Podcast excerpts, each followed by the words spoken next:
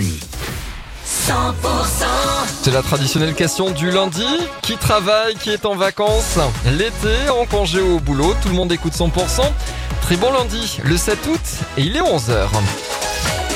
Les tubes l'info 100% Gérard Blanc dans une minute, on aura aussi Slimane et Claudio Capéo. À 11h, c'est le retour de l'info, l'info en région avec Cécile Gabot. Bonjour Cécile. Bonjour Emmanuel, bonjour à tous. La réouverture aujourd'hui du magasin Leclerc de Foix et on imagine bien évidemment l'émotion des salariés alors que deux employés ont été tués samedi matin sur le parking de cette enseigne. Un homme de 62 ans responsable du rayon boucherie, une femme de 57 ans responsable du rayon boulangerie. C'est le mari de cette dernière hein, qui les a abattus avant de se suicider. L'enquête continue. Le couple était visiblement en train de se séparer.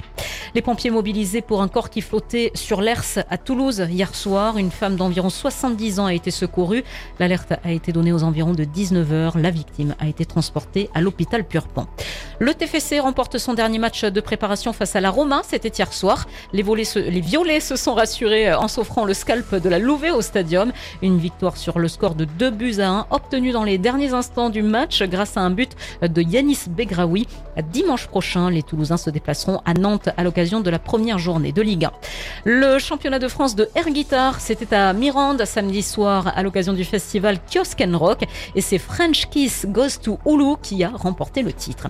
Le festival Couleur du Monde démarre à Castres ce soir. Chaque année au début du mois d'août, rendez-vous sur la place du 1er mai à partir de 21h30.